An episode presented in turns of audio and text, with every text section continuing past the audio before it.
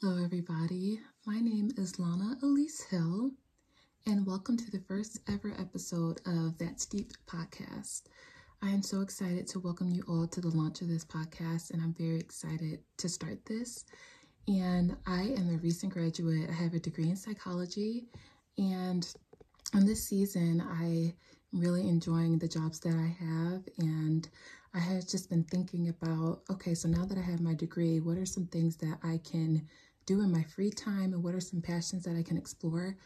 And so I live with my sister and I love that so much. And Leslie and I, we were having conversations about what I would be doing um, in this new season. And she just said, Lana, what are you into? And then I was like, that's a good question, Leslie. And I basically was telling her that I love having deep conversations. I am a very deep feeler.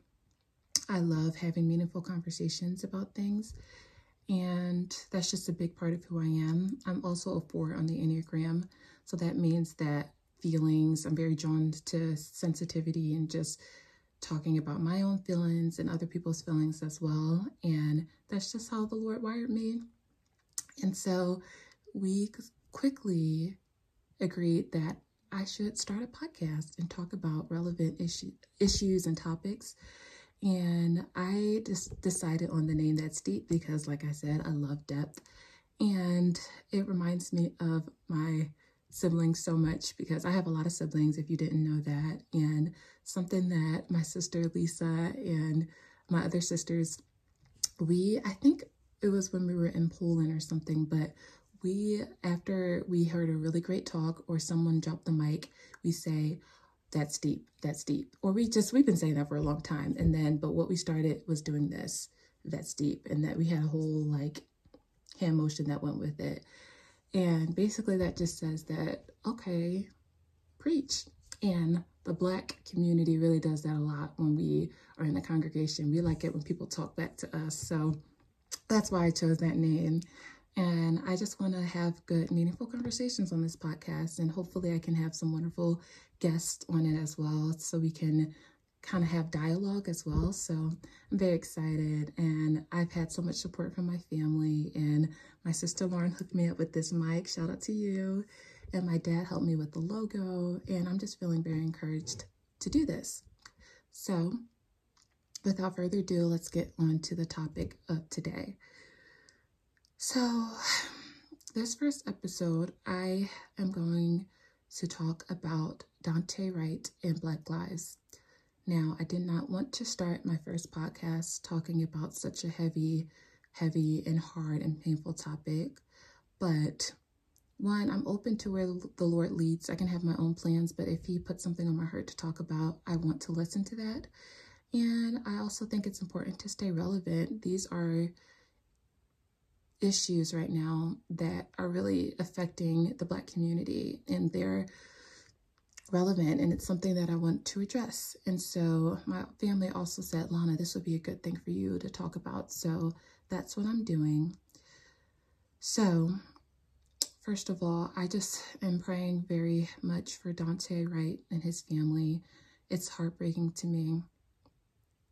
It's so heartbreaking to me to know that they are mourning his loss and that he had a little baby um, as he was a father and a son. And just, I'm, I know that he has his own community of people that are mourning. And I just wanted to, to encourage all of us to be praying for him. And if I am honest, this personally really, really hit me. And this past week, I remember just getting very, very sad and just feeling heavy and just feeling called to just cry out to God. Didn't really know what to say, but I just was like, gosh, Lord, I'm so sad. And texting my family and saying, like, I'm not okay right now. And it, I just reached out to my community because a lot of times I am a very verbal processor. And so a lot of times when I just feel overwhelmed with my own thoughts, I need to I need to talk about it. That's how I process things. And so I reached out to people that I trust in my own community and my family, and, and we were able to talk about that. And that was very much of a blessing to have people to process this with. And so I did spend a lot of time crying out to God and talking to communities about this. And I think one thing, there's so many things to address, so many aspects to address. And personally, this was just a reminder of how people disregard the value of black lives and it just really does it really leaves me speechless because even sitting down to talk about this topic i don't know where to start and where to begin and it just evokes so much pain, um, anxiety, fear.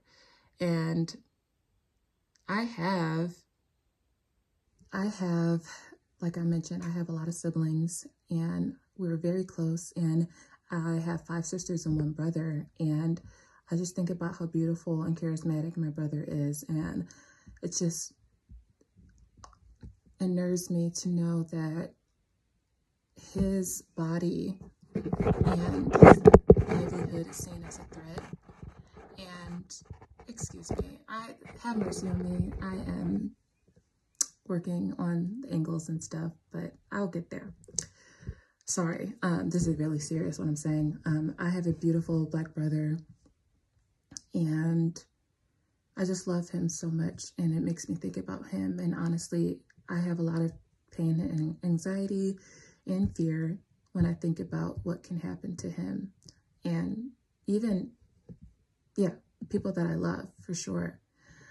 Um, and then I something that I started thinking about recently was I've been seeing some some of my friends I've been interacting with their dogs and some of them have very dark fur. So one dog dog has like a really chocolate brown color fur and another one has black fur. And I was like, people love dogs of all different colors. And how crazy would it be if they tortured this dog because they have chocolate brown coffee colored fur or that they have black fur? And I'm like, we know that we can't do this to dogs. We would never shoot a dog or be afraid of the dog because they have dark fur. But we do that to human beings. And it just was like, oh, okay, like dogs are valued more than me and my people and my community are. And that has been really, really hard. But it also shows me that how stupid racism is and how terrible it is. And we really just need to spend some time thinking about it in different examples. And you know, and this is, applies to anything, horses. They're beautiful brown horses, and we love them, and we think that they reflect the beauty of God, and we think that they're gorgeous, and we can't do that with human beings. It's, it's crazy. And I just have been thinking also about how the enemy, he's a really big expert at taking something that is beautiful and something that is true and distorting it just a little bit that it resembles or feels true, but is so fundamentally fundamentally off and wrong um, and is a lie. So what do I mean by that? So, I mean, let me rephrase that. So I believe that the enemy takes things that are true and once we were good and beautiful, and he distorts it just a little bit and makes it seem that it's true, but it's really a lie and it's terrible. And I want to talk about this in terms of the Black community. So, Black people, you know, we have been subjected to such a long history of distortion and lies. And the Bible has been taken to some phrases about like slaves obeying your masters, and different passages have been taken to justify slavery and oppression. And it also has um, treated us as we are less than. So the lies of racism have been perpetuated, on, perpetuated onto us for a very long time. And being subjected to a lie and being the being the one that's being lied about, it can take a whole lot of energy and wisdom to cling to the truth because you're so busy listening and hearing the lies that society feeds you. And I, this, these incidences of police brutality and racism really does brush against a wound in my own heart. And it makes me realize that I have believed some lies about myself. And sometimes I think that I am not good enough or I am not beautiful enough or that something was wrong with my skin. And thankfully, I had a conversation with my mother and she was just like, uh uh-uh, uh we are not believing that. That is not true. You are beautiful and you are blessed. And Jesus didn't make any mistakes when he made you. You are made in the image of God. Imago Dei, made in the image of God. And I'm so thankful that I have people in my life who point me to Christ's truth. And we need to be reminding ourselves what does the, the scriptures actually say? What does God actually say about us? So, what is true? Like I said, we are made in the image of God, yet people so desperately make us feel like we are not. And they are huge problems with how Black people have been treated. And so, my sister, she actually, in our group chats, I love being able to have group chats with my family, and she sent a picture. Basically, I think it was a tweet that said, I am not tired of being Black. I am tired of racism. But what's crazy is that sometimes it's so easy for us to say, to take pity on the fact that we are Black and to say, oh my gosh, I'm so tired being Black. Like life would be easier if I wasn't this way. But the issue is not our skin. The issue is racism, it's the sin. And so we need to be able to realize what is true and what is not true. And also, I was, I remember there was a post from Todd Chrisley, and he has a biracial granddaughter. And somebody said, Oh, I'm, I feel bad for her. I'm something like that. You'll have to, I'll have to insert it or something, or you'll have to look it up. But some somebody was taking pity on his granddaughter and saying that color really does mess up the kids' lives. And he said, Color doesn't mess up the kids' lives but prejudice prejudices okay you know what i'm trying to say Pre- prejudice and racism is, is what messes things up the truth is that blackness is not wrong and it's not hard or is and it's not a deficit and it's quite the contrary it is beautiful and reflects the creativity and diversity of god and we do a better job of, of appreciating god's diversity in the animal kingdom but we have so much trouble doing it with human beings. Humans are totally depraved and wicked, and we just create a hierarchy and we want to put people on top and we want to put people on the bottom. And they want to be, people want to be the best at whatever cost, including the killings of others, human beings. And so I just want to encourage us that skin is, our skin is not what's wrong and blackness is not what's wrong. It is the long history of injustices projected onto us that is wrong. And may we continue to go to Christ to find the truth that sets us free. And may us as a Black community encourage each other to say, no, we are beautiful. We are amazing. We are funny. We are resilient. We are strong. We are made in the image of God. And I just want to encourage us to believe the truth and to decipher between the lies and say, hey, hold up, what you're saying about me is not true. What God says about me is, is what defines me. And sometimes you have to seek out those communities. I was talking with a wiser friend, and she was just talking about the importance of seeking out communities where you feel valued and loved. And sometimes that takes a lot of intentionality. Sometimes you're not going to stumble across the communities that you really need. Sometimes you have to look out and ask. Sometimes you have to read books. Sometimes you have to choose the songs that you listen to. You just need to prioritize finding things that fuel your confidence. And that's something that I also, I'm in a season of wanting and desiring more spaces and experiences that encourage who I am and ways that I can celebrate my own culture. And I think that as a Black community, we have to encourage each other to do that. And I just wanted to speak to the non Black people and white people and non Black people. I think that ways that you can love us, first of all, I think that I was talking to my siblings, what can I say about this? And my brother, he was talking about how hurtful it is when there's a Black Death and somebody says, um, well, he was kind of like a criminal or he kind of was not listening. So, you know, but I hate it. I think that that's just terrible to do that when someone's grieving. It diminishes the life of another human being. And that's empathy one on one. You don't say to somebody who's mourning, someone who is mourning of a life, the valuable life, precious life, and you don't you don't say, "Oh, well, it doesn't matter that much because blah blah blah blah blah." There's no reason to say that to someone who's mourning. We need to value life and we need to give people the space to mourn. If you feel like you want to say that to somebody or go on Instagram or go on social media and say that and post about like, well, you don't really know what happened or yeah, if you feel like you want to have a lack of empathy, I just rather you not say anything at all.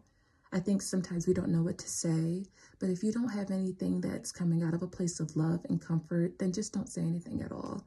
That's very painful for you, for people to have a lack of empathy for anybody's life. And that goes for anyone, any type of death. You don't go to someone who's grieving and say like, "Oh, I'm sorry you lost your your friend," or but that person that they weren't the best person. They weren't the best, so or he wasn't the best person. So I don't know why you're so sad. You don't do that. That's just not an appropriate response ever. Period. So I would just encourage you to show empathy. And if you don't have anything empathetic to say, then don't say anything at all. And I would just encourage what you can do is just to be there and listen. As I mentioned, I needed to talk to my community and I talked to my family and I also talked to my other people who people who weren't black and I was um, on a walk with a really, very dear friend of mine, and I just was overwhelmed. And she listened to me, and I got to a point of tears, and I cried. And she just held me, and she said that she's praying and interceding, and interceding before the Lord on my behalf. And there was something so therapeutic about my sister in Christ praying for me. And don't underestimate the beauty of listening and asking questions and just being there to empathize with people. There's something so beautiful about the body of Christ that lifts you up when you can't lift up yourself. And so I just wanted to leave you with this picture. Um, this is all to all the believers that are listening. And sometimes there are moments within the Black community that the pain is is so severe. Especially i was talking to my friend about this that there's just because of social media this day and age there's so much traumatizing images and things are probably are probably happening as frequently as they always have been. But now we have our phones and we get receive news so much quicker than we did in the past and so that's a lot of trauma for a people group to experience and so sometimes I feel like I can pray, but sometimes it's hard to pray and know what to say and to have courage and to have faith sometimes. And I'm just always blessed by this example in in the Bible in Luke chapter 5, starting at verse 17, it talks about Jesus healing a man who was let down through the roof. So basically, there is a man who couldn't walk to Jesus on his own. And so there was a big crowd, and this man could not get to Jesus on his own because he couldn't, yeah, he couldn't walk to Jesus. And so his, his friends made an opening for him in the roof and literally propelled him down in front of Jesus. And Jesus was blessed by their faith and how his friends brought them to the foot of Jesus and he healed him. And I just think about that as an example of sometimes we can't on our own go to Jesus and we need our brothers and sisters to point us to God and to make a way for us and to lower us down or just lift us up before the Lord. And we need the body of Christ to be able to do that for each other. So I don't know what it would be like to experience these things without Jesus and without faith. And so I'm I'm thankful for the body of Christ in this season and I'm just praying for the black community and keep us in your prayers. And I'm thankful for the community of believers as well. And please continue to be praying for Daunte Wright's family and just the black community in general and just for the whole just for human beings we need grace so much. So thank you so much for tuning in on this first episode of that's deep. My name is lana elise hill and thank you for joining me. God bless